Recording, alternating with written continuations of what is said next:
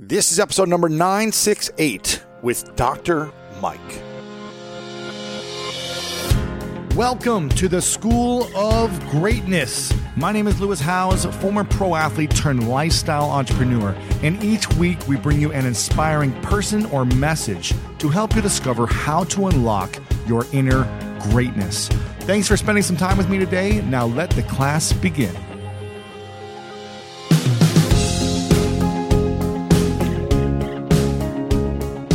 The Buddha said, To keep the body in good health is a duty, otherwise, we shall not be able to keep our mind strong and clear.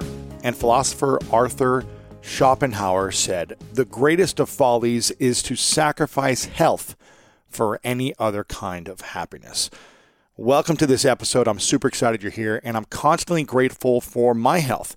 But let me tell you, I've always been a little scared and not that fond of going to the doctor. However, I started to change my mind after today's interview with Dr. Mike. He's a board certified family medicine doctor practicing in the New York City area, and he also is a social media superstar with more than 10 million followers and half a billion YouTube views. Now, Dr. Mike's mission is to serve and educate people, to dispel medical myths, and help people live healthy, happy lives. And he's managed to crack the code for making health information entertaining as well. And in this episode, we talk about the single best thing you can do to improve your health now, the value of therapy. That's right, therapy, and how you can start to undergo self therapy at home. The latest coronavirus updates and misinformation out there the bad online health tips that are killing people, and how daily gratitude actually has physical benefits.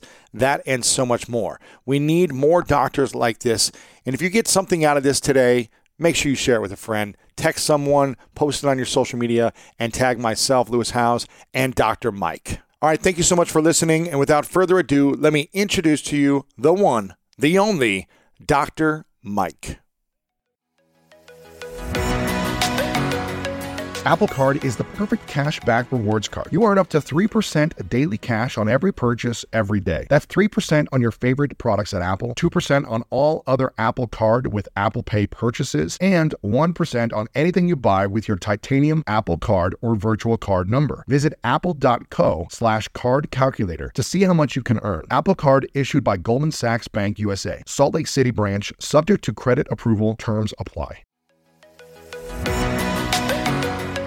I don't know about you, but when around 3 p.m. hits, I find myself craving the right refreshment to get me through that mid afternoon slump. New Pure Leaf Zero Sugar Sweet Iced Tea is full flavored sweet tea, but without the sugar and the calories. It might take several bottles for you to believe that a delicious sweet tea can really have zero sugar and zero calories. But you know what they say life is full of surprises, or in this case, full of flavor. New Pure Leaf Zero Sugar Sweet Iced Tea. Try it to believe it. For 20% off your next 12 pack, head to Amazon and use promo code 20PureLeaf. That's promo code 20 P U R E L E A F for 20% off. Whether you're searching for a home to buy or you're just obsessed with looking at homes for sale, Redfin's got you covered. You can favorite homes, share listings with others, and even schedule tours with a local Redfin agent, all in the app. And when you're ready to buy, an experienced local Redfin agent can guide you through the whole process. They know how to help you win the right home at the right price. So download the Redfin app to get started today. One of my favorite parts about my job is that I get the opportunity to travel a lot. And in fact, I'm recording this right now while I'm in Mexico. And actually, I was thinking about something that I wanted to share because I get a lot of questions from so many people about different side hustle ideas. So here's one for those of you out there that are on the go a lot like I am or traveling a lot. When you're staying in your Airbnb on your trips, have you ever thought about how you could be making extra money by hosting through Airbnb while your home is vacant? If you're interested in an extra stream of income, Airbnb hosting is an easy place to start, and it's like giving your home some company while you're away. Your home might be worth more than you think. Find out how much at airbnb.com/host. So listen, we all know life is full of yada yada, like those quote unquote free trials that somehow still charge your card for something, or when companies have those sneaky gotchas hiding deep in the fine print. And I know you've dealt with yada yada before, like those bills that keep going up and up for no reason at all, or when budget airlines promise a cheap fare but then charge you for every little thing until you realize you're paying more than you would have somewhere else. And yes, it is possible to outsmart yada yada, like triple checking airline deals to make sure all you need is already included, but you don't take yada yada in life. So don't take yada yada from your wireless provider. Metro by T Mobile has no contracts, no credit checks, no surprises, and nada yada yada. Stop by one of over 6,000 Metro stores nationwide. When you get a new car or a new home, your first reaction might be to say things like, oh yeah, or I can't believe it, or booyah. But what you really want to say is the one thing that can get you the help you need. Like a good neighbor, State Farm is there. State Farm is there with the coverage you need for your car, your home, and even boats, motorcycles, RVs, and other things that matter to you. With a State Farm agent, you know someone is there to help you choose the coverage you need. With so many coverage options, it feels good knowing you can find what fits for you. And when you need ways to get help, State Farm gives you options there too, in person or on the phone with your local agent or on statefarm.com, where their award winning app, State Farm, lets you do things your way. So when you need help protecting the things that matter most, remember to say, like a good neighbor, State Farm is there. Welcome, everyone, to the School of Greatness podcast. I'm super excited. Today's guest is Dr. Mike. He's a board certified family medicine doctor practicing in New York City area. And he's also got 10 million followers across social media, probably more than that now, with over half a billion views plus on YouTube. And he's also voted the sexiest doctor alive by People Magazine. Dr. Mike, my man, super pumped to stay connected to you. How you doing? Doing great. I, I gotta love that introduction, the People Magazine reference. It's like so out of my control. I have nothing to do with it, but you know, I appreciate. I know, man. I know. I, hey, I wish there was like 50 sexiest like motivational podcasters and I was on the list, you know, it'd be great. We got to recommend that to People Magazine. Let's make it happen, Dr. Mike. Uh, we've got a, we got a bunch of mutual friends. We've been in the social media world together in our different industries. You've blown up your personal brand through showing your life as a, a doctor going to med school and kind of showing that you can have a life and also uh, follow your profession and be in, in medicine and be a practicing doctor. Um, I've been kind of doing that on my own side as well of showing my lifestyle with my business. And so it's been fun to just, you know, see what you're up to from afar, even though I really don't know a lot about medicine. Um, I know I like to stay away from it if I can, but it's, it's good to know that you are educating the world on how to stay healthy, fit, and, um, and have a great mindset as well. So I'm super glad you're here, man. Yeah, I'm really glad to be here too. I've been a fan for a long time, and I think that's interesting that you say that about medicine, that we want to stay away from doctors and hospitals. And while there's partial truth to that, there's also a value that doctors bring to society that we haven't really heard of much, which is keeping people healthy. So it's not as yeah. much going to see doctors when you're only sick. There's a lot of great reasons why patients come see me and they're doing absolutely fine, at least from a physical health standpoint. And then we start talking about more difficult subjects. What's going on in their life? What risks are they potentially facing based on their lifestyle habits? Anything we could change? Anything they want to change? And just seeing people as a whole, as opposed to this person's a diabetic or this person's uh, a cardiac patient. There's so much more than that. It's someone who has diabetes, a patient who has diabetes, not simply a diabetic. And the more we get ourselves out of that mindset, I think the better we'll do as a, as a nation and as a healthcare system. If you're a healthy human being, uh, all, all standards considered, you're not obese, you don't have diabetes, you don't f- think you have any physical ailments. Maybe there's something internally, but you're not sure. How often should you be going to the doctor for a checkup? Um, if you feel like, you know, I'm not getting sick, I don't have the flu, I don't have, you know, anything out of the ordinary, should I go every year? Should it be twice a year? What should we do? I think it. I think it should be. I mean, obviously depends on everything that's going on, but once a year at minimum. At really? minimum. Just because as a friendly check-in. Friendly. It's it's a preventive visit. Like I know we always call our physical exams like the annual physical exam, but in reality, what the annual physical exam devolves to is a patient has had a problem. They haven't taken care of it and they didn't come in when it was actually really bothering them. And now during their annual physical, we're actually talking about that instead of focusing on all the things we could be doing to prevent problems down the line. And that means vaccinations, cancer screenings, risk assessments, all of these things, especially as we get more data and AI in medicine, we're learning that we can actually help people not live even so much a longer life, but a better quality of life. And I think sometimes that's more important. Yeah. Now, uh, fun fact about me I was raised in a religion called Christian Science. And I don't know if you're familiar with Christian Science, complete opposite of Scientology. It's they read the Bible, um, but they're kind of extremists in the sense. I guess I, did, I, I was raised not thinking it was extreme, but I never went to the doctor. I didn't have vaccinations as a kid. I always had like a, you know, a slip that I could do things without getting the vaccination. Uh, I never got shots. It wasn't until I was an adult when I started getting a lot of shots based on travel and going to different countries. Um, but I was also raised with a philosophy that we can heal ourselves with our mind, with our way of thinking. And and when I started to become friends with medical individuals and learn more about science and the human body, I started to have an appreciation for what doctors do as well.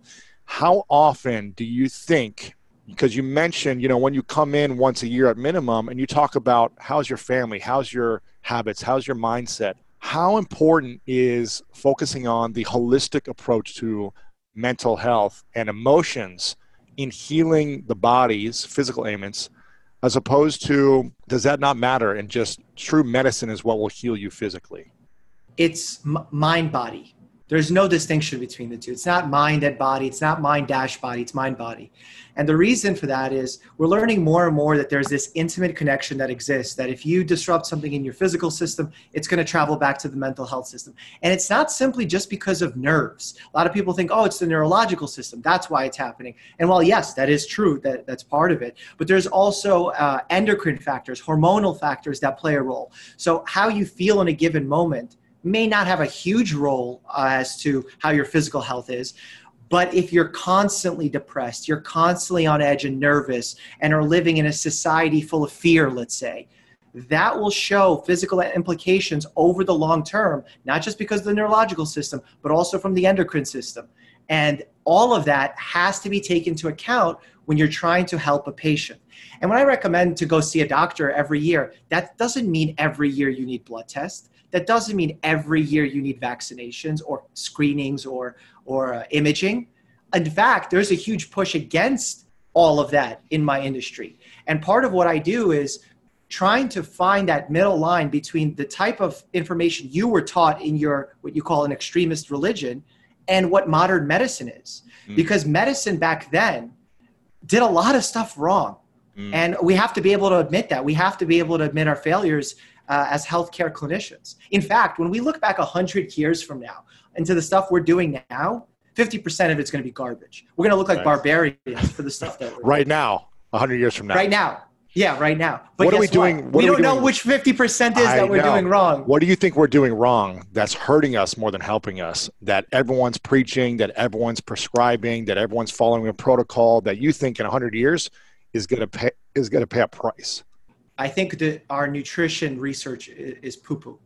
That's like the nice way of putting it. And because of that, it's pushing people to follow extremist mm. diets, uh, restrictive diets where they're losing losing on uh, vital nutrients that we've yet to even establish what they are. Like our required daily intakes of vitamins and minerals are from 30, 40 years ago. It's not based on any great science. Even our own temperatures, like our base body temperature, is now being debated on whether or not it's truly 98.6 and we're actually finding it's probably lower than that. Mm. and it, it's continuously changing as we evolve as a human species. So we need to consistently be updating what we know and at the same time i guess i see this as my role educating the general public that a doctors make mistakes researchers make mistakes and we're going to change what we say. We're going to change our recommendations. And not to look at an organization like let's use the cdc as an example Initially, we're like, no masks. You don't need masks. Now we need masks. And people view that as a failure, but I view that as a great accomplishment of an in, uh, as an organization that they're able to look at new evidence and understand that they were mistaken and not have the fear to say that. how do you go in with so much confidence as a medical doctor when you may not be confident when you're like oh actually we haven't been testing for this for that long and we don't have enough test results or cases but this is the best thing and we prescribe it how do you communicate that to patients or just to people online sure being comfortable with being uncomfortable is one of the most important things you have to do as a physician. It's one of the things you, you train early on. Mm. And there's two things that I've used successfully in my career. First is I approach everything with a huge layer of transparency and honesty. Second, you have to come in with a level of humility that you don't know it all and not be afraid to say, I don't know. In fact, when I was uh, invited to give a TED talk in Monaco, and the subject, the theme of the conference was the license to know. It was like a James Bond 007 vibe. I go on stage and I say, I know everyone's talking about knowing, but I'm here to tell you that if your doctor, if your researcher says, I don't know, that's a sign of an intellectual. That they're uh, comfortable with saying that they don't know what the information is that research hasn't shown us. And the people who are quick to throw out theories and claim to know everything, they're usually the ones full of it. Yeah, one of the reasons I started the School of Greatness was because I felt like I, at 30 years old, I had achieved a lot when I launched this seven years ago. But I was like, man, I am so ignorant to so many things still. Let me bring on experts like yourself to continue to teach me that I could share with the world. What's the thing that I, I heard you talk about nutrition and your education on nutrition? I've heard that from so many doctors that you weren't truly educated on nutrition. And I've heard a lot of doctors that have, uh, I guess, replaced their practice or quit their practice because as they started prescribing nutrition to their um, patients, uh, they started to see the results of healing based on nutrition alone and kind of more talk therapy, uh, releasing emotions. Dr. Lissa Rankin is uh, an example that did that as a practicing physician. I'm not sure if you know who she is, where she was on lots of medication herself as a doctor, but she realized her marriage was in shambles, her view on herself, just like her emotions were all over the place, and she wasn't eating well. And when she started to shift those things, she got off the medication. So, yeah. is there anything else besides nutrition that you've learned over the last decade that you're like, you know, we need more education on this, or we're not prescribing the right things? We need more education on empathy as physicians. And it sounds weird because you think mm-hmm. you'd be mm-hmm. talking to the most empathetic group of people because we constantly treat patients who are ill and we're putting ourselves in a position of trying to do better. But I'll give you specific examples. Um, in this culture where we find ourselves in. Um, it's easy to say all of medicine is poisoning us. We're taking too much medicine as society. On a macro level, that's true. Do we need more therapy? All of us on a macro level. Very true. Do we need to do better with the foods we consume and what we put in our bodies? Macro level, absolutely true. Now, I want to put those individuals who are claiming you can come off all these medications and use their lifestyle habits as the sole way to practice medicine. I challenge one of those people to talk to one of my black patients who works three jobs is facing tremendous amount of racism stress in their everyday life crime in their community to say oh get off of your medication that's lowering your risk of having a stroke and heart attack right now and just eat better um, where do they shop where, where can they get the funds to go shop at whole foods 20 miles away from their home it's not a reasonable option for so right. many people so i think in a reductionist mm-hmm. way to say that everyone can just practice medicine without medications. It's not true. In fact, what we're taught in medical school is always to say, when we're treating, let's say, blood pressure as example, to start with lifestyle changes first and then reevaluate in three months, see what progress we made. Mm. And if it's not working, we have to shift to medications as a risk reduction model. We try that, but two things happen. One, socioeconomic factors prevent us from doing this well, especially on a large scale. And two, we have patients who don't want to change their habits. And we're not good at being empathetic and influential enough to change those habits. It's very hard to change a habit someone's been doing for a long time, even if it's killing them, even yeah. if it's making them become more diabetic, over uh, obese, whatever it may be, you know, losing circulation in their limbs. People will keep drinking 10 Cokes a day or keep eating the bad food, keep not moving their body even if it's killing them, which is hard for me to watch, but I've seen it with friends, I've seen it with family members in the past. And uh, so I agree with you there for sure that we, we should hopefully be able to influence people, but it's just not that easy. And you want to bring some relief to people and healing. What do you, this is going to be a broad question for you, but with everything that's happened this year, what do you think is the single best thing people can do to improve their overall health? I think we all need therapy. I think that's just like so the form of therapy that I'm actually recommending is is called cognitive behavioral therapy. Mm-hmm. And it's the modern form of therapy has the greatest evidence behind it, uh, has been the most well researched. And while cognitive behavioral therapy works really well if you do it with a doctor, a psychiatrist, a psychologist, a counselor, you could also do it on yourself. And there's a lot of great resources out there from books to websites on how to address your unwanted thoughts. And the whole premise behind cognitive behavioral therapy, which we call CBT, is we as humans are prone to irrational thinking. We call these uh, examples of these cognitive distortions. Um, examples of those would be all or nothing thinking. That if I don't get a perfect grade on this test, I'm never going to succeed. I'm a failure. Is that a rational yeah. thought? Yeah. That's not a rational thought. So what we teach our patients is to a have themselves hear them say it that they're they're thinking this thought, and then not not think it because that's hard, but replace it with a rational alternative that may not completely replace their rational thought, but it'll take the power away, which will decrease anxiety symptoms, decrease depressive symptoms, and it works so well not only for these pathologic states where patients are suffering with anxiety, depression, substance abuse, but also in the way we communicate hmm. my God, you turn on any news channel right now, and every anchor at 8 p.m. is exhibiting cognitive distortions where they are pushing these inaccurate, irrational thoughts on the general public, and it confuses us. It gets us angry at each other, more divisive. So I think we could all benefit from therapy, not just from a mental health standpoint, but from a physical health standpoint as well. Are you doing regular therapy yourself, just as a practice, or if you ever need, you know, a checkup emotionally and mentally?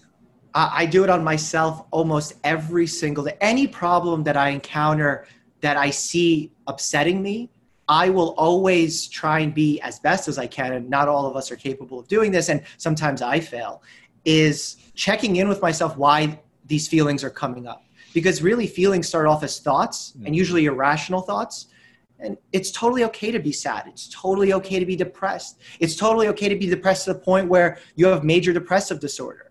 But know that there are ways to come out of it. Mm. and you can even do some of those things yourself. And I, I, want people to educate them. It's part of what i do on social media. What are some of those things people could do if they feel trapped in their own thoughts and trapped in their own depression? I, I mean first and foremost i love when people have a good primary care provider.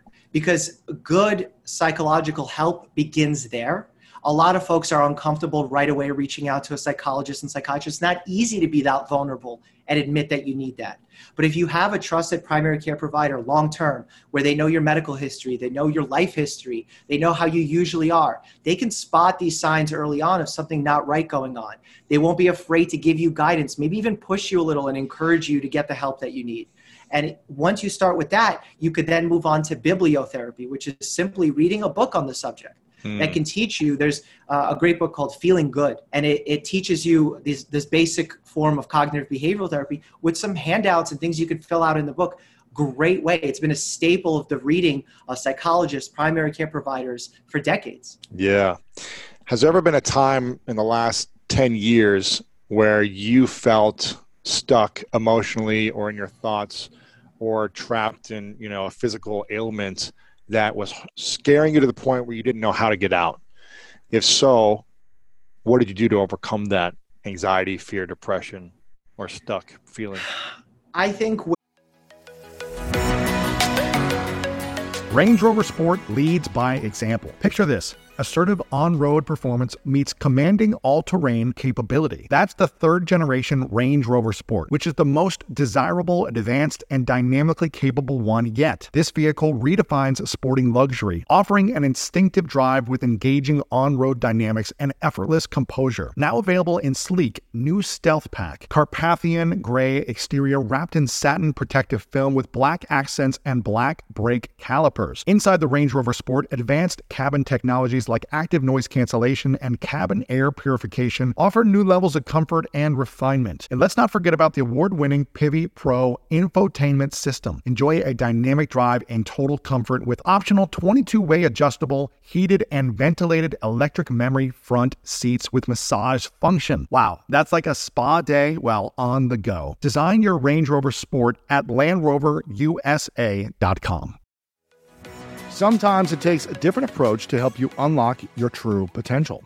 Capella University's game changing FlexPath format helps you learn at your own pace and fit earning a degree into your life.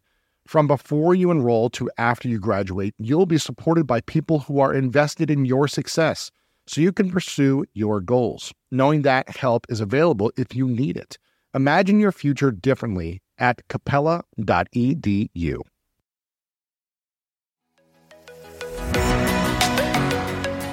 When you want the best, you have to act quickly, or someone else will get it instead. Like when you're trying to buy tickets for the best seat at your favorite team's big game, or when you're hiring for your business and you want to find the most talented people for your open roles before the competition scoops them up. With ZipRecruiter, you can find qualified candidates fast. And right now you can try it for free at ziprecruiter.com slash greatness. ZipRecruiter's powerful matching technology takes center stage to identify top talent for your roles. Immediately after you post your job, ZipRecruiter's smart technology starts showing you qualified people for it. And I believe finding the right team member is one of the most important steps in setting up my company for success. We like to ensure our new hires will be a good fit before they're even on the team. So I am grateful that I have ZipRecruiter's help when we want to grow the team fast. Amp up your hiring performance with ZipRecruiter and find the best fast. See why four out of five employers who post on ZipRecruiter get a quality candidate within the first day. Just go to this exclusive web address right now to try ZipRecruiter for free. ZipRecruiter.com slash greatness. Again, that's ZipRecruiter.com slash greatness. ZipRecruiter, the smartest way to hire. Where I sort of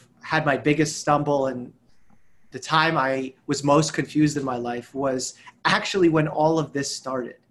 Because my journey was all of what with the medical practice the online, social media, yeah, yeah, yeah.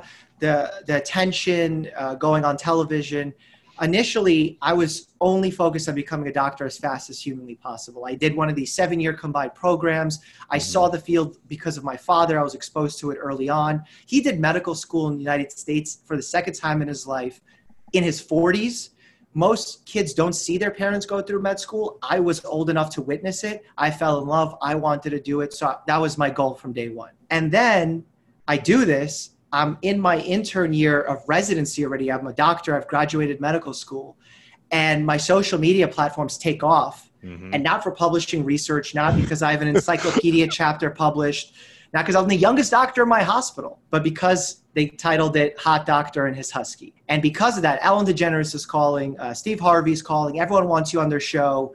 Things don't go well. Hillary Clinton ends up taking my spot on Ellen DeGeneres' show. I get booted last second. Oh, so I oh, call man. all the other shows, and they're like, oh, you're old news. You're two weeks ago. We don't care.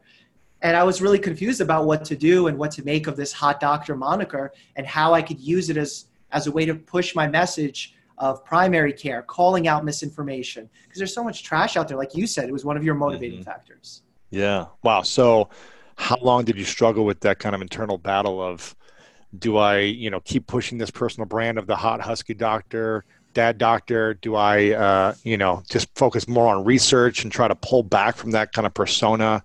How long did it take for you to to accept it, lean all in, and realize that it was going to be a superpower to get a message out there? It took the whole first year of uh, managing all that media, learning really quickly on the spot. You know, a lot of medical professionals were telling me it's not smart to take selfies as a medical professional. It looks unprofessional. Mm. They think that marketing in medicine automatically equals manipulation or evilness. And what I've come to realize, and where I think I had the biggest turn, was you have to be a good influencer as a physician. You have to influence patients to take their medications, to follow treatment protocols, to change their lifestyle habits. That's influence. It's not just marketing for crazy weight loss supplements. I don't do that. I use my influence to teach people how evidence based medicine works, what it means to have a good study versus a crappy one. And right now, it's very easy to trick people who are busy with everything else going on in society to show them, a really bad study and say, hey, this is why you shouldn't get vaccines and confuse the living hell out of them where they don't know what to do for their kids. Yeah, that's cool. When was the moment you felt like, okay, I'm fully embracing this. I'm going to lean into it, even if all my, you know, some of my mentors tell me this is crazy and you shouldn't do this. When did you just say, you know what, I'm going to do what I want to do and I'm going to do it for good? Did it take that whole th- year, or was there moments where you're like, okay, I feel it? It took it took longer than even that whole year. Um, at the end of my residency, at the thir- end of third year, I said I'm going to jump in all in and put all the resources, which is very limited resources. You don't get paid much as a resident, probably like 10 dollars an hour, if that, for 80, 100 hour weeks. I said I'm going to start a YouTube channel, and wow. I am going to go all in because it, it was hard getting booked on CNN, on Fox as a young doctor you know you don't have Without the years of clinical experience yeah. yeah. Mm-hmm. so i understand why they weren't hiring me but i said okay i'll just i'll make my own proof of concept and i'll dive in and i partnered up uh, with my close friend now and partner daniel owens he's my videographer editor from day one and we've managed to create this youtube channel in a span of three years so like you said half a billion views almost six million subscribers now changing the world in terms of how education is done just two people on a couch. Like that's it. That's what it takes now. That's amazing, man. And I think um, you're a great example for maybe what only a few people did in your profession as doctors. Maybe a couple doctors had a TV show or did segments or something like that where people saw that. You have said like, no, it's okay to do this, and it's it's more. You're doing more of a disservice if you're not putting content out there to educate not only your immediate clients or uh, patients, but the world to the best of your ability. So I think you're doing a great service by continuing to build your personal brand to create more trust. As long as you use that trust for good and put out the best information possible, I think that's what's that's what because otherwise if you're a bad person you might you might manipulate people yeah, so. Easily. I mean that's like the spider-man quote right there with great power comes great responsibility. I actually written an article for the american academy of family physicians and i said the absence of quality evidence-based physicians the fear of being labeled unprofessional has really allowed for misinformation to rise and social media to become a misinformation superhighway. There was no one to counter them. Now when a documentary like Plandemic comes out and people are confused about what's true what's not guess what? Now I can jump in and my video has 2 million views where people can now see the counter to it. Wow. But before that didn't exist. There would be one doctor yelling into a megaphone with their 1,000 subscribers, and no one would hear it. Influence is not just the fact that you're saying good info and are able to influence, it's also your reach. So you have to understand your platforms. And I spent a tremendous amount of time learning and figuring out how things change, what the algorithm means, how I can do better. And sometimes it means not even making medical content, or at least not fully medical. Yeah, content. you do a lot of fun stuff there too. Yeah. Yeah, yeah, like playing a Sims game and creating a medical character in it. You would think, why would a doctor do that? Well, guess what? Now all these young folks who play Sims watch that video and then get recommended the truth about COVID. And they're able to educate themselves. But that's how you have to think. You can't think just within this little square. Yeah, I think it's like you know to really influence people in a big way you have to yes master your craft and be great at what you do but you also have to understand marketing just as much and put time and attention in understanding the algorithms, how to create the content, building partnerships and relationships, going on other people's shows like this, and getting the message out there. Otherwise, you can't influence more people if you don't learn that game as well. You mentioned COVID. You've been doing a lot of stuff around coronavirus and COVID. What is the right information we should be thinking about right now after these, I guess, three months of kind of intensity of it in America and longer around the world? What is the consensus. Where are we at? What should we be thinking about? Should we be worried to go outside with a mask, without a mask? What are your thoughts now?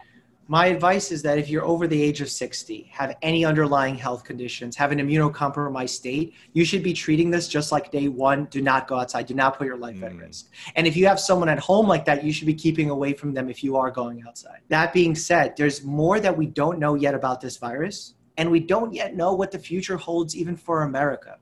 Right now, there's a lot of protesting going on, understandably so, with everything happening in our nation. However, what happens in two weeks, because there's a lag time between the reporting, by the time people feel symptoms, how many people are going to get sick? How many people are going to go home, get their elderly relatives sick? And how many lives are we going to lose? We can't even answer that question. That just shows how much we don't know and how much we're still learning. But the one thing that I am certain of is we've done a piss poor job at communicating this to the general public. The WHO um, recently just came out and said uh, you know, asymptomatic transmission is rare in COVID, meaning those who don't have symptoms do, usually do not spread the virus. And this is the opposite of what we heard from the CDC. Right. And this is simply a miscommunication Huh. in an argument of nomenclature. We do this so much in science. We try and throw medical terms and complicated vocabulary.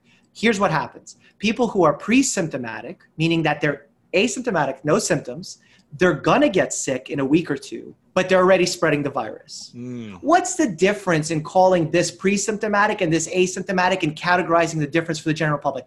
They don't need to know. They shouldn't need to know. Just explain that someone who looks totally healthy can be spreading this virus. Whether they get it later on, who cares? It makes no difference for the practical person who needs to decide whether or not they're going to go out. But that kind of information, that kind of back and forth creates so much mistrust. I even saw Joe Rogan post this and he wrote like mm-hmm. WTF, like what's happening? Because they are not great communicators. And when you're not a great communicator, that shows you have low empathy. Yeah, and I bring it back to empathy. I think that was interesting. You said that's one of the things that every doctor should be bringing more attention to. I can only imagine the pressure and stress and overwhelm that a doctor must face on a daily basis, let alone when there's not a, a, a global pandemic and a crisis like this. And especially if your structure of your hospital system is set up where you're uh, you don't own the practice and you're just going back to back to back 15 minute slots it's probably hard to have a moment of reflection and empathy when you're dealing with a lot of stress all day as a doctor. So, how does a doctor or a therapist who kind of sees people all day long and deals with the pressure and overwhelm of helping people solve these problems, how do you develop empathy if you're just overwhelmed yourself? Yeah, they don't, and they burn out. And uh, another fellow medical creator, uh, ZDogg, calls this moral injury. Um, and it's true. That's why suicide rate amongst medical professionals is as high uh, as uh, military personnel coming back from wars, because we do, we went into this field to do well by others, and we're being distracted by this Mm. and our administrative tasks because we've become a bloated system where I'll even give you a practical example. The other day, a patient came in. I know they needed an antibiotic for something. I write it common antibiotic, not expensive antibiotic. Max out of pocket, you get the most expensive version of whatever that antibiotic is $20, $30. Mm. But pharmacy calls me, oh, it needs prior authorization. I'm thinking to myself, why does a common antibiotic need prior authorization for the insurance?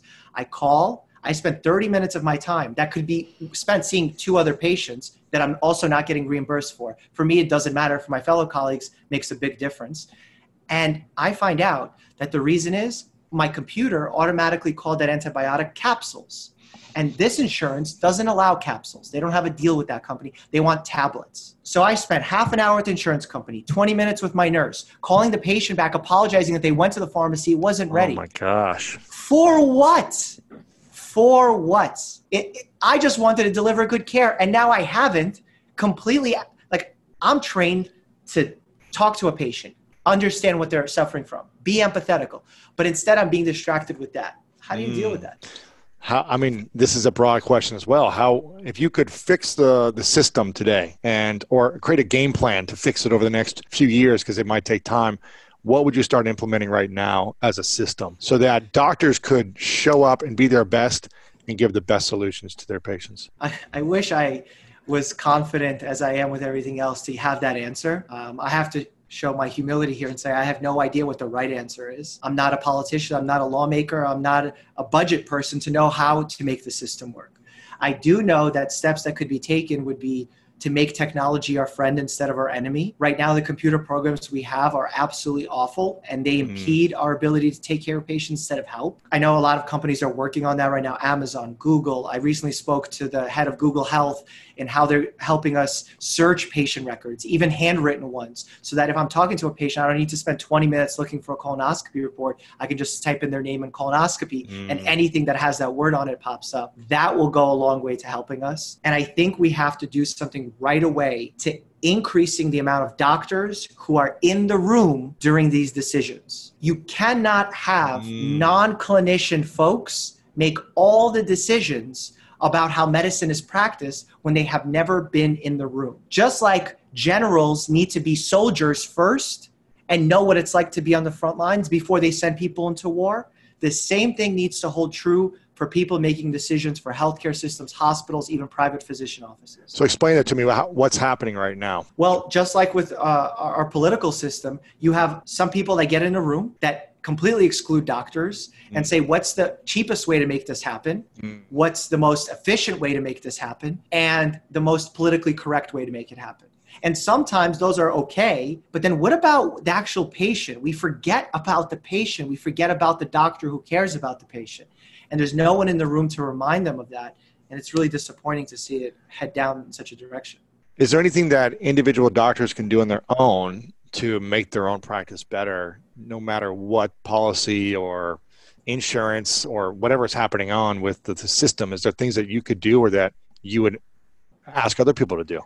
Is it possible? Yes. But if we're being fair, no. This isn't about mm. one doctor. This is about systems fully being transparent and understanding that they're broken.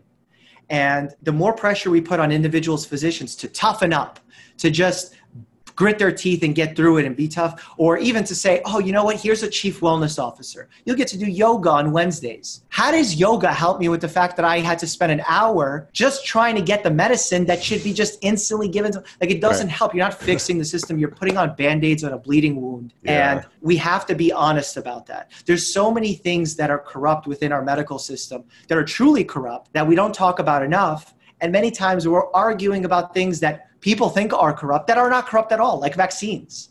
For example, the pharmaceutical industry makes a killing on healthcare, an absolute killing.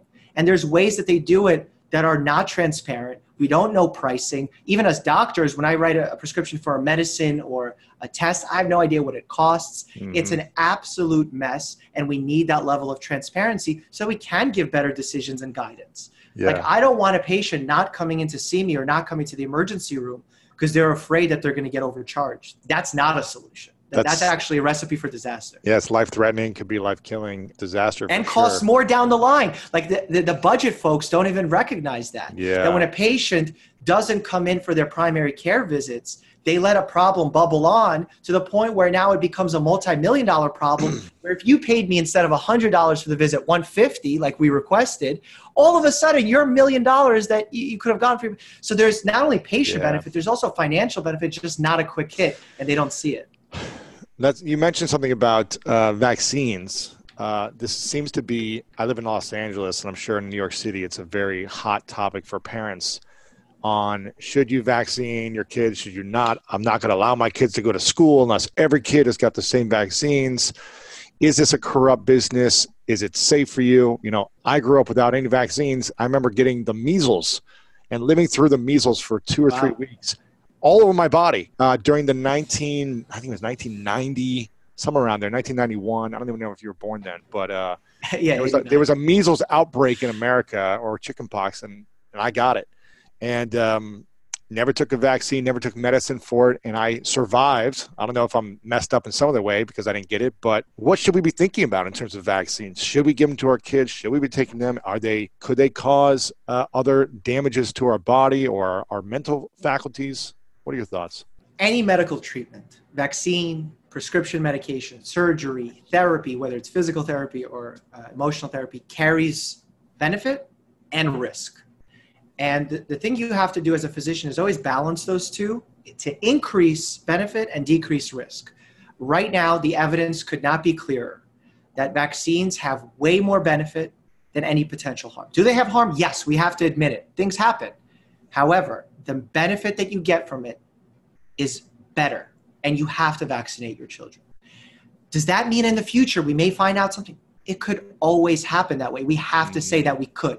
So you're saying but, you could vaccinate your kids now, and then in the future realize that there might have been a better solution, or it wasn't the best. Is thing. that possible? Of course, it's possible. Is it possible that we find out that when someone has um, a heart attack, that there's a better treatment all along, and we were doing the wrong? Yes, but right now the things that we're doing show that it helps. Mm-hmm. So we have to follow our evidence, and it's not about one person. In fact, something I say in my channel so often is expert opinion is the lowest form of evidence. Because expert opinion is not guided by anything except your ego, except what right. you think is supposed to happen. And a lot of medicine is counterintuitive. It's you think you like, oh, I'm gonna inject myself with uh, testosterone to give me more testosterone. And then your body's like, oh, okay, you have enough testosterone. We're just going to shut off our own supply. Like, there's a lot of things that are counterintuitive that we thought could work, didn't. That's why we have to do the research. Mm. And we consistently do safety trials, figuring out what we can do better, how we can improve. But to say that it's just 100% corrupt or it's 100% bad for you and we're hiding these things, it's just not true. Yeah. It's not what I experience, it's not what the evidence shows. So if you're saying that they're corrupt and you want to be heard, bring some evidence with you. Mm. Don't just say, oh, you know what, we're being shut down and it's the truth. You can't. You need to have something to back it up. What is the evidence saying about vaccinations for kids and how many vaccinations should we be giving our kids? Yeah. So all of our guidance, including how do we space out vaccines, how many we give at the same time, it's not just done because one person at the CDC woke up and said, this is the best policy. Because that's what anti vaxxers do. One person wakes up and says, no, this is evil, and they push their theory. No, we do a lot of testing to make sure that we can give vaccines simultaneously. If we see a pattern emerging of vaccine adverse effects, we start researching as to why it's happening. Is it because two are given at the same time? It, should one vaccine be given uh, as a catch up? Like before, we used to give this rotavirus vaccine as a catch up, and then we realized past a certain age, not only does it not carry benefit, it carries harm. So now we don't do catch up for that. But that's all done based off research, not because it's someone's opinion. Expert opinion, I'll say it over and over again, is near useless. The only time it makes sense is if we don't have any research to go on and we have to make a decision, sometimes we do rely on. I'm curious, you know, we're talking about expert opinions, and you mentioned this a little bit earlier about coronavirus and the media. I saw one of your videos on Instagram about just these politicians or economists saying, like, everyone should get the coronavirus. Let's just give it to everyone so we get it done with in the next two weeks and we can move on in our economy. What is the media getting wrong about? The coronavirus uh, as well, just to kind of. I think it's circle. turned into a political issue, uh, a social issue, when it's a health issue, and health is number one, whether you're a Democrat, Republican, or independent. Yeah. So we need to talk about it honestly. We need to keep our politics out of it. I see it. I see it happening on Fox and CNN as much as I see it on MSNBC. It's everywhere, mm-hmm. and we're misguiding folks either into a level of comfort, which is dangerous because they're going to go out and think everything's fine, or we're scaring the living bejesus out of people to the point where their anxiety levels are so high that Zoloft is almost about to be out of stock because we're prescribing it at such a high rate because everyone is stressed out. It's crazy, man. Yeah. It's crazy. So we need to understand the audience that we're talking to and why we're doing it. Too many times I see news uh, corporations constantly outbreak warning, alert, danger. Uh, pump the brakes. What is the danger? Tell us and let me decide how dangerous it is for me. Present the information in an unbiased manner. LA Times publishes an article. New mutant coronavirus is sh- stronger, scientists say. My God, if I read that as a person without a scientific background, I'm having a panic attack reading it as a scientific person. And when you read into the article, you see, okay, it's a one of a million mutation strain showed that it could potentially be worse. On a clinical level, we're not seeing this. It has no application on a practical standpoint, day to day life. But that headline, mm-hmm. man, and you know people's attention spans. We're not reading much further than the headlines. How do you, I mean, as a content creator yourself, I know you talk about this. How do we, as content creators, and what's your advice for media, newspapers like the LA Times that's saying these headlines to kind of scare tactic, clickbaity, draw you in to get attention because they're a business as well? What advice do you have for content creators in general, whether you're media, you're fake news, whatever it is, on the content you write and the headlines and the attention grabbing clickbait thumbnails on YouTube because you can't just say, check out the latest on coronavirus. That's not good. I mean, you need to say something like that, right? To get people to draw in. That's why you do meme videos and talk about doctors on TV to draw people in to then give them the fruits and vegetables in the inside. So, what's your thoughts there? I think it's about constant reevaluation of what you're doing, understanding why you're doing it, and frankly, just working harder. Mm. I deal with these same struggles all day in titling my video. So I suffer with the same competition, or maybe not suffer, but I deal with the same competition that these agencies do every time I upload a video. Because if my video is not getting clicked over someone else's, all of a sudden my video is not getting viewed, not just because that person didn't click on it, but because then the algorithm lowers it and shows it to less people. So I understand the struggle to This show is sponsored by BetterHelp. I've learned the hard way that constantly holding on to your emotions and repeatedly choosing to not talk about your feelings will only make you feel worse and worse. And up until about 10 or 11 years ago, I was afraid to talk about my trauma that I experienced. And I know we all carry around different stressors, big and small. And when we keep them bottled up, it can start to affect us negatively. But therapy is a safe space to get things off your chest and to figure out how to work through whatever's weighing you down. And if you're thinking of starting therapy, give BetterHelp a try. It's entirely online. It's designed to be convenient, flexible, and suited to fit your schedule. Just fill out a brief questionnaire to get matched with a licensed therapist and switch therapists anytime for no additional charge. Get it off your chest with BetterHelp. Visit betterhelp.com slash Lewis today to get 10% off your first month. That's betterhelp, H-E-L-P dot com slash L-E-W-I-S. If your child is struggling in school, then IXL is right for your family. IXL is an online learning program for kids that covers math, language arts, science, and social studies. Backed by research, kids using IXL are scoring higher on tests. It's no wonder it's used in 95% of the top 100 school districts in the U.S. Plus, a month of IXL costs less than an hour of tutoring. Get an exclusive 20% off IXL membership when you sign up today at IXL.com slash 20. Visit IXL.com slash 20 to get the most effective learning program out there at the best price want to make people click. But there has to be a line, an ethical line where you yourself as a journalist have to respect, where you have to put integrity over profits. There has to be a line. Yeah, my producer Ben, who's listening, is is probably nodding his head in the background, saying yes. What are the online health tips that you see that you think are killing people? The term, when I mean like when people are prescribing, here are these five things you can do to eat better or live better or whatever what are those things that you see on a consistent basis that you're like no actually this is really hurting people and potentially could kill them. I but, think but coming across as a healthy advice. Yeah yeah.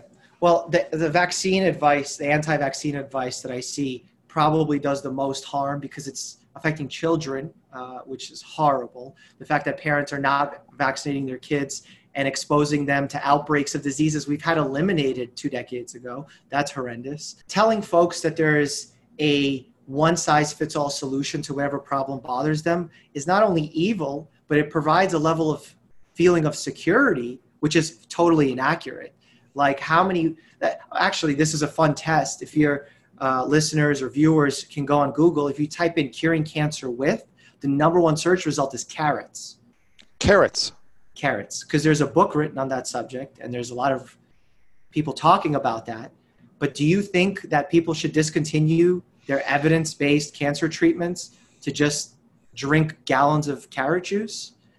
But people are doing this. They're falling for this type of miracle cure-all products day in and day out. And what upsets me the most is when i see medical professionals that have taken an oath to do no harm are profiting off of it. Mm.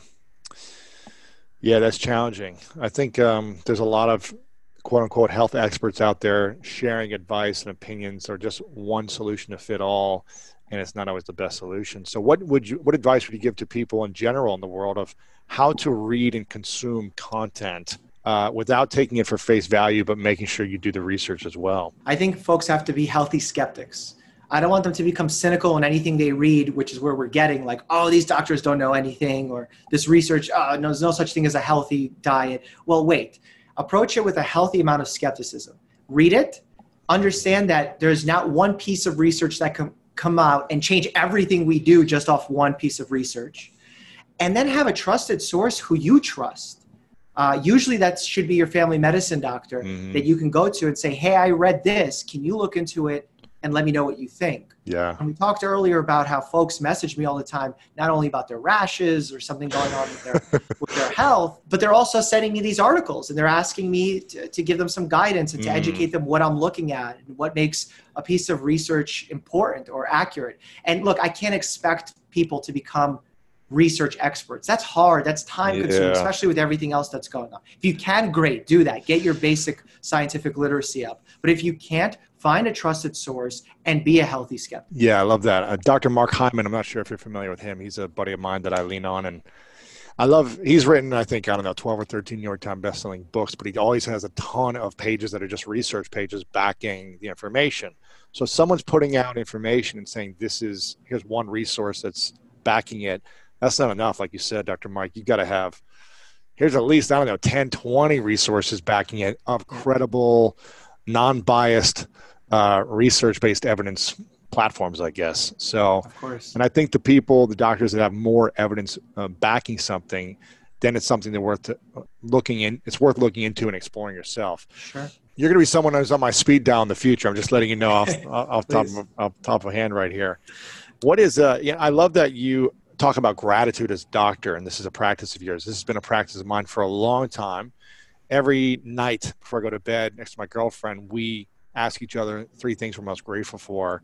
And it brings us a peace of mind, it brings a piece of completion for the day. And even if we had a stressful day, we can always find three things to appreciate and be grateful for to remind us of how good life actually is. Why is gratitude a part of your life as a doctor, and why do you emphasize this for everyone? Yeah, what you're practicing, the, three positive things or three good things is something that not only I recommend to my patients, I do myself when I get into a rut. There's a great book called Flourish by Dr. Seligman. He's a founder, uh, at least a huge proponent of positive psychology and its mm-hmm. and its benefits for our thoughts. Mm. We as humans, we've evolved with a baseline level of anxiety. It's helped us survive. We need it to survive. And as society becomes more safe, meaning that there's no lions or bears around us, um, depending where you live, obviously, uh, crime is still coming to lower levels than it once was. We're safer. But because of that, we have this lingering level of anxiety and we lose focus of the positives. We have a negativity bias. We're constantly thinking about the negatives. The worst thing that just, could potentially happen. Yeah. Exactly. And those are important. Like we need to do that but you need to balance it out sometimes when it flips over the pendulum swings too far the other way by reminding yourself of the three good things. And like you said they could be small. Your dog listened to you. Someone held the door for you. It doesn't have to be i graduated i got a mm. promotion. Mm. it doesn't have to be so big. I had a great conversation today. You know like it doesn't have to be mm-hmm. something huge just something that's positive with a one sentence explanation why it is What's the things in your life right now that you feel like you struggle with the most that you know you need improvement on or you could use improvement on? Is there an area of your life? Your is it your physical health? Is it relationships? Is it the way you talk to yourself mentally? What what do you I go think, through? Um, I think one of the biggest things I'm suffering with right now is sort of trying to figure out where to go and understand like a lot of times I talk about being comfortable with being uncomfortable, and I've gotten pretty good at that over the last five years with everything that's gone on. But now, sort of celebrating those moments and taking time to celebrate those moments is something I absolutely have to work on. I actually talk about this uh, on YouTube in an upcoming video. Uh, but have you heard of the premise of hedonic treadmill? Hedonic treadmill. What is this? Yeah. So it's uh, a treadmill where you constantly on chasing extrinsic forms of happiness, outside forms of happiness like I want a Toyota, I want a BMW, I want a Lamborghini. Yeah, uh, I want ten thousand dollars. Yeah, yeah. yeah you're, you're just constantly on this treadmill because you can't ultimately get fulfillment from those things. They're not inherently intrinsically fulfilling. So when you're striving for happiness in life, you can just focus on those things. And I call YouTube an evil personal trainer. because YouTube essentially forces you onto this hedonic treadmill. Oh man, because I know unless you're unless you're growing on YouTube, you're actively dying. So oh. we look oh. at these big creators who have millions of followers and we say, how are they unhappy? Well, it's because they constantly have to innovate, not season to season like TV shows do, but video to video. And the fact that you have 5 million subscribers will mean nothing in three months if you don't continue innovating. And that's a painful pill to swallow that YouTube hasn't quite figured out. And I'm actually talking to them to try and figure this out because they're getting a lot of innovation as a result of this. They're getting better content, more stuff for people to watch, but at the expense of the mental health of some creators. So where we go next is really interesting. I think there's a lot of creators. If you reach a certain level and you start to see your numbers going down or people unfollowing or less views, and you're putting in more work and energy, it can be deflating. Like you said, if you're not growing, there's something psychologically that happens to you when you're creating. It's it's deflating. Do you feel this sense of underlying struggle or acute suffering. Yeah, and I've seen the waves of subscribers come and go, drop offs, figuring out how to adapt. Luckily, because of medical school and all the struggles I've been through in my life, I literally have grown accustomed to that kind of challenge. Doesn't mean I handle it well. I still struggle with it all the time. And I put it on myself to constantly do better and improve but it's so easy to get burned out by it. Mm-hmm. like i feel like i'm someone who's quite resilient and i get burned out. So imagine if you're not one of those people who's inherently resilient. This will tear you down. I mean it's not yeah, easy. It's not it's easy to get discouraged. Well, how do you separate the emotional side of things with your online brand, YouTube business, everything like that, and not bring it to a patient one on one so you can be uh, connected to them, empathetic, and give them clear instruction on what to prescribe? Because as much as YouTube has been a success in my life, my number one goal is to be in that room with that patient. And I think me being on YouTube and me seeing patients are two hands feeding one another. So when I'm in the room with a patient, I'm learning about what questions they have, how they best understand uh, the information that I'm giving them, what they're struggling with. I can bring that to YouTube. And then on YouTube, I'm doing a lot of research. I'm learning about these conditions so I can better speak on a topic, which I then bring back to my patients. So I can't live without that dichotomy of being a doctor in a room one on one with a patient, and then also one on one with a camera delivering information to millions. Yeah. Now, I think you said this from my research that you were not popular in school and you struggled talking to girls. Is that right? Yeah. So we're like brother. We're like brothers there because I remember I remember feeling so nervous every time there was a girl that I was attracted to or liked or whatever in middle school, high school, and I could not even have the confidence to go up and say hi to a girl. And I remember when I was uh, going into my junior year, I said to myself, uh, in the summer going to junior year, I said, enough is enough. And I gave myself a challenge. I said, this summer, I think it's two and a half, three months, I said, every time I see a girl that makes me feel butterflies, I'm going to aggressively run up to them in a not a creepy way, but I'm going to run sure. up to them and confront this this discomfort and say hi. And the first couple weeks were horrible because every girl laughed at me and ran away from me, but it I just kept showing up. And by the end of the summer, I had just the confidence to say hi to any girl, groups of girls, older women, young women. It didn't matter. I was just saying hi and building relationships and friendships and getting phone numbers and going out or whatever. And that challenge that I did to lean into discomfort gave me the confidence to do the next thing in my life. Uh, what did you do to gain confidence to overcome the fear of talking to girls and and everything else? Yeah. I mean, that's that's amazing that you were able to make that turnaround and commitment to doing something so it's difficult. Not easy, man. You know the yeah. pain, the struggle, man. Oh yeah, my friend. I actually have a friend, uh, my buddy, that did exactly what you did, sort of to get out of his shell. And I think there's something inherently uneasy, and it sort of signals that you are a good human, that you're uncomfortable coming up talking to somebody like that, because in reality, what can you what good reason do you have to approach a stranger and have them care about you and you care about them?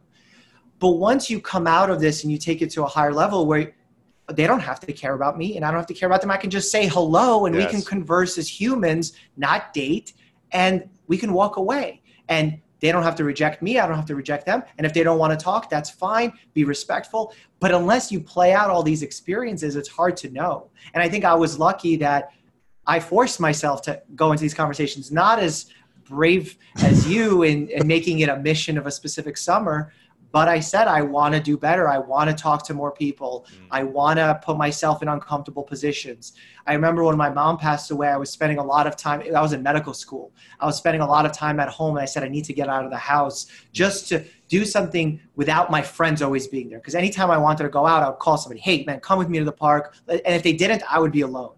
So I said, let me call like a, an agency. And I called, it was Gilt or Groupon or one of these sites. And I got a package to go boxing. And it was going to Manhattan from Staten Island. I was meeting a trainer. All of these things were so uncomfortable for me, even alone. though I was already in medical school. Yeah, but you went alone. Yeah, alone. Alone, yeah. I went, and now the person that trained me that day is a close family friend of mine. Wow. A decade later, um, his family is my patient, like we love each other, we care for one another, our success is each other's success. And that would have never happened had I not pushed myself to do it. And I also got in better shape. I was able to box and sure. all this stuff. So. And you got content for social media. That's great. exactly. win, win, win. yeah. uh, a couple final questions for you. Uh, every time I go on a, a, a plane or I'm in a, commuting on a bus or a plane, and every once in a while, I've been on a lot of planes, but every once in a while you hear over the loudspeaker, you know, is there a doctor on the plane? every once in a while if you commute a lot. Uh, and I'm always thinking to myself, man, that's got to be one of the coolest things to say, you know what, that 8, 12, 16 years of med school and getting, you know, $10 an hour for 80 hours a week and all the struggle and stress that you went through to be able to show up and know that you have a tool to potentially save someone's life is got to be one of the most rewarding things about the sacrifice doctors make. And I heard that you saved someone's life on a flight. Can you share that story and what that was like when someone said, "Hey, can you be the person yeah. to come help us?" It's so funny. I, as a hearing you say it as a non-medical person sounds so much better than what it actually feels like. It's just the Call of Duty to you, but for me, I'm like, that's got to be the coolest thing. well, it's it's just it's traumatic in the sense that a you don't know what to expect, and b you want to help, and sometimes that person may be experiencing something that you've not trained or don't remember how to handle, and it's very scary. For me, I was flying from JFK to Israel with a nonprofit group, and over the Atlantic Ocean, they make that announcement. I volunteer. I was actually dressed to take a nap and sleep the trip. So, like, I'm in a hoodie, no shoes on. I look yeah, like I'm not a doctor at all. And um, it was a young gentleman who was experiencing an allergic reaction on his hands at that point. point and they asked what should he do? And i said oh do you have some benadryl? It looks like you're having some hives. Maybe you ate something earlier. He takes it no problem. I said if anything gets worse get me again. 15 minutes later he gets me. He's like my mouth is swelling shut. But we're over the atlantic two hours back two hours forward to land there's nowhere to go and i'm like okay we need the emergency kit we need an epipen right that's like what you do for someone who has anaphylaxis the worst type of allergic reaction break open the medical kit, no EpiPen. Oh man. Airplanes don't have EpiPens on them. Why not? Expensive medical equipment, I guess. I mean, afterwards, after this successful encounter, I actually met up with some politicians and we got that changed, which is cool. Wow, that's cool. I, am like, okay, what do I do? There's like an episode of House or Grey's Anatomy or something where I'm yeah, on an airplane and this gentleman's throat's closing Like, the, the thing you do is you give epinephrine. If you don't have epinephrine, you have to make an incision in their neck with what? There's no sharp objects on board. And I haven't done that procedure since training. Like it's and you did it probably on like a doll, not an actual human. I'm assuming, right? Exactly. I mean, I've done it uh, with uh, an attending physician by my side. So if anything were to go wrong, and they guided me. Here, it's like not sterile in the aisle. There's no. I mean, it was crazy. You got a sleep pad over your eyes. it's it's it was not, and you have to act in minutes. This isn't something you could sit and think about. Because the throat is closing clo- tighter and tighter. Tighter and tighter, and it closes to the point where he can't breathe. That's it. So like a minute there, and that's it. So I was lucky to find epinephrine, which is the same medicine that's in an EpiPen or one of those epinephrine auto injectors. Uh, but the epinephrine they had on board was for cardiac arrest. So different dosage, oh different syringe, much bigger, uh, huge needle. Ooh. Not one of those cute little needles, Ugh. like one of these giant thick no. ones that you do for uh, intracardiac injections or IV injections. Oh my gosh. So I'm calculating the dosage, trying to figure out how to make it work. I've never seen the specific injector that they had on board. So we're trying to figure this out in three minutes because otherwise the throat closes and we lose a person. And um, luckily, I figure out the approximate dosage. We stab his thigh. He takes off his pants in front of everybody. Um, and we save his life. His throat opens up and he feels better. Obviously, he's screaming in pain because I jabbed him in the leg, but right. His throat started opening up, which was a big win. And my concern was sometimes EpiPens need to be done a second time in order for it to work. And I was like, okay, if it doesn't work two times, the next step is to intubate. I don't have intubation kit do I then make an incision? Oh my so gosh. I'm trying to use the horrible Wi-Fi on the plane over oh Atlantic Ocean. Gosh. Like, what do you do? What do you do? And I, I'm trying to see if there's other medical professionals. There's like a rate.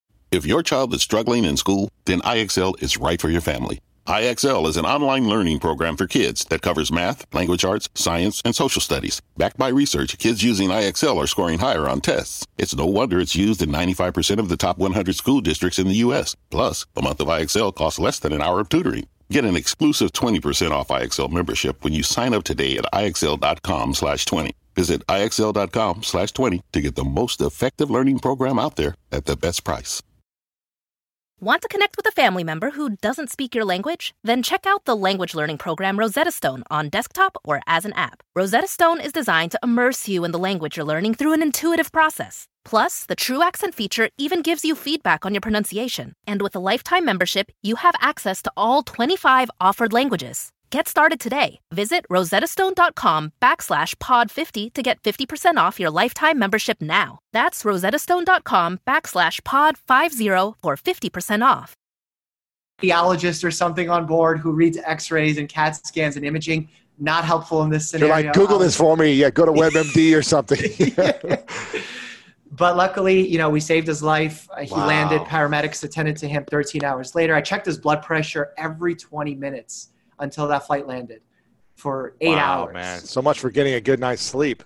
I mean, uh, we saved, and the funny part is when we landed, you would think people would thank me for saving his life. I guess they didn't know what was going on. They thanked me for not diverting the plane. Oh wow, yeah. Because if he would have been, if he would have been, if he would have died or something would have happened, they would have had to divert the plane and people. They plans. also offered me to divert the plane, even though I gave the injection. But I said, you know what? Let's watch and wait. I'll do his vitals every 20 minutes, and if anything changes, then we can divert. And uh, Wow. So people were like, thank you. I'm surprised people weren't complaining of the screaming.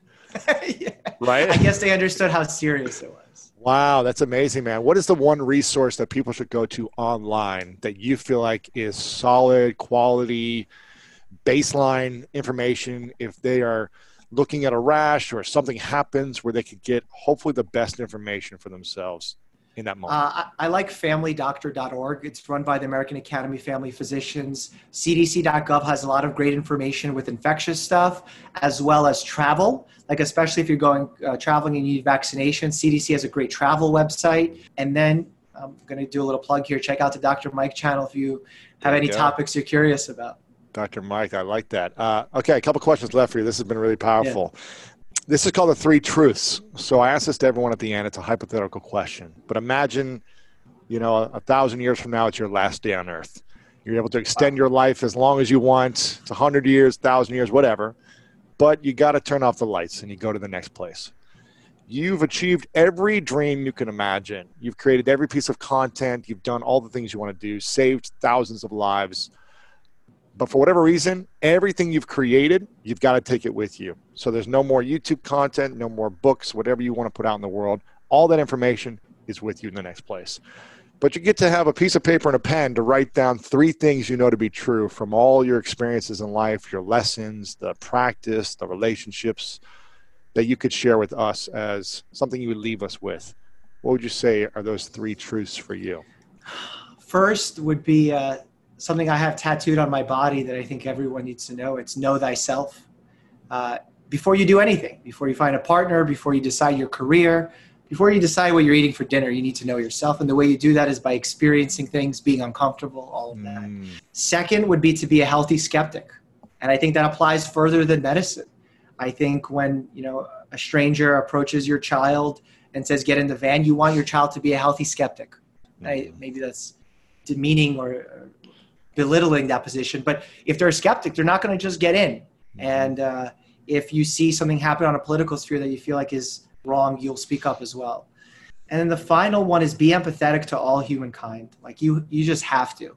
And I think the, the things that are going on in our society with the injustices that we're seeing, things coming to light that a lot of people weren't paying attention to, myself included, um, we need to do better at that. And I think the more empathetic we can be, the more truths we're going to discover because I think the only way you can learn is to be empathetic. Mm-hmm. Like watching a debate from two people who hate each other, what are you going to learn? You're just going to hear people screaming at one another. But if they truly spend the time trying to understand each other's position, perhaps one person will learn something, the other one will learn something, and then the viewer gets something out of it. Mm, I love that. Know thyself, be a healthy skeptic, and be empathetic. Be empathetic to humanity.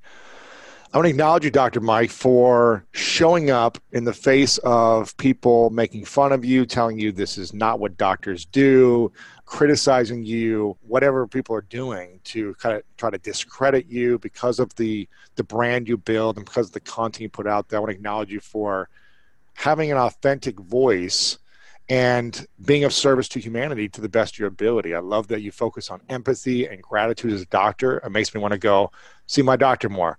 So I acknowledge you for for everything you're doing, man. I can only imagine the amount of pressure that doctors go through, the stress levels that could be high based on all the technology you got to deal with in between things, and also showing up to help cure people.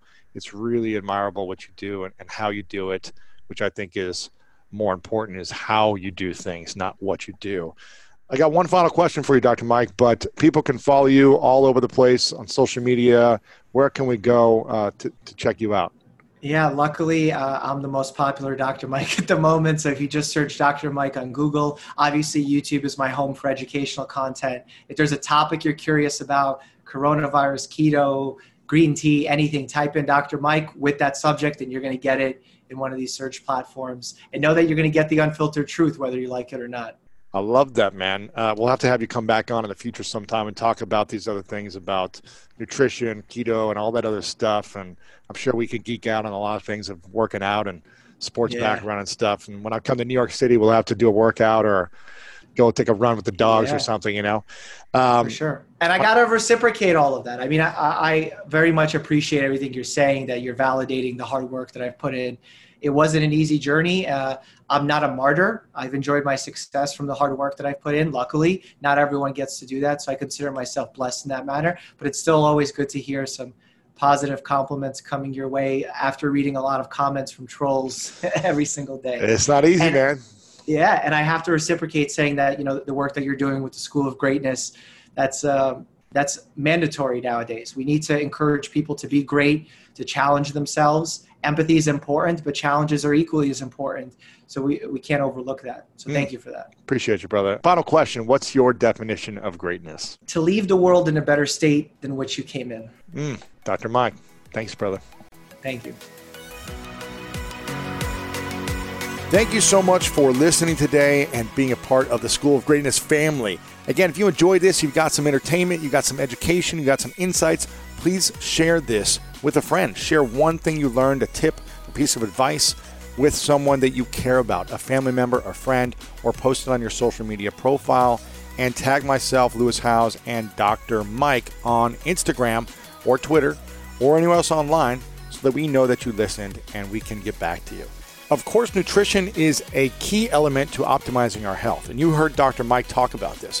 But most nutrition information is poo poo, in his words, but some people are doing it exceptionally right, like Dr. Rhonda Patrick, who was on the podcast earlier this week. If you haven't listened to it, go listen to it right now. The link is in the podcast description here on Apple Podcasts. And if this is your first time here to the podcast, make sure to thank the person who sent you here and click the subscribe button over on Apple Podcast or Spotify or wherever you're listening right now. Just click on that subscribe button so you can get notified of all the great inspiration we have coming out every single week. And if you have a direct question for me, you can text me right now the word podcast to 614 350 3960. That's right. You can shoot me a text right now. I send inspirational messages every week from there and I can connect with you directly. Be sure to leave us a review. We love to read the reviews and share them with our team. They help us spread the message of greatness even more. So you can click on the Apple Podcast section, leave us a review on School of Greatness. We'd love to hear from you there as well.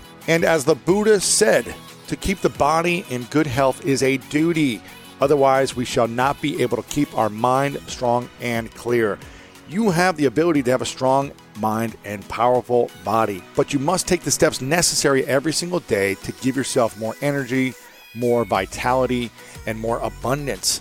Talking about nutrition, talking about sleep, talking about all these healthy ways to go through therapy. You've got to be willing to do the work and take the right action steps to help yourself. Help me help you, as Jerry Maguire would say in that great movie. I appreciate you so very much. If no one has told you lately how much they love you and care about you and how much you matter, I'm telling you right now. And as always, you know what time it is. It's time to go out there and do something great.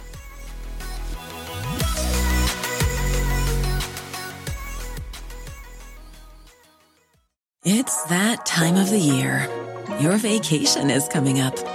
You can already hear the beach waves, feel the warm breeze relax, and think about work. You really, really want it all to work out while you're away. Monday.com gives you and the team that peace of mind. When all work is on one platform and everyone's in sync, things just flow wherever you are. Tap the banner to go to Monday.com. Hey, parents, Greenlight is here to take one big thing off your to do list teaching your kids about money. With a Greenlight debit card and money app of their own, kids and teens learn to earn, save, and invest. You can send money instantly, set flexible controls, and get real time notifications of your kids' money activity. Set up chores and put allowance on autopilot to reward them for their hard work. Then learn about the world of money together. Get one month free when you sign up at greenlight.com slash podcast. The living room is where you make life's most beautiful memories. But your sofa shouldn't be the one remembering them. The new life resistant, high performance furniture collection from Ashley is designed to withstand all the spills, slip ups, and muddy paws that come with the best parts of life.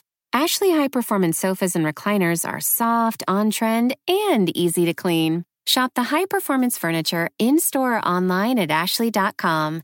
Ashley, for the love of home. Angie's list is now Angie, and we've heard a lot of theories about why. I thought it was an eco move. Fewer words, less paper. No, it was so you could say it faster. No, it's to be more iconic. Must be a tech thing. But those aren't quite right. It's because now you can compare upfront prices, book a service instantly, and even get your project handled from start to finish. Sounds easy. It is, and it makes us so much more than just a list. Get started at Angie.com. That's A N G I, or download the app today.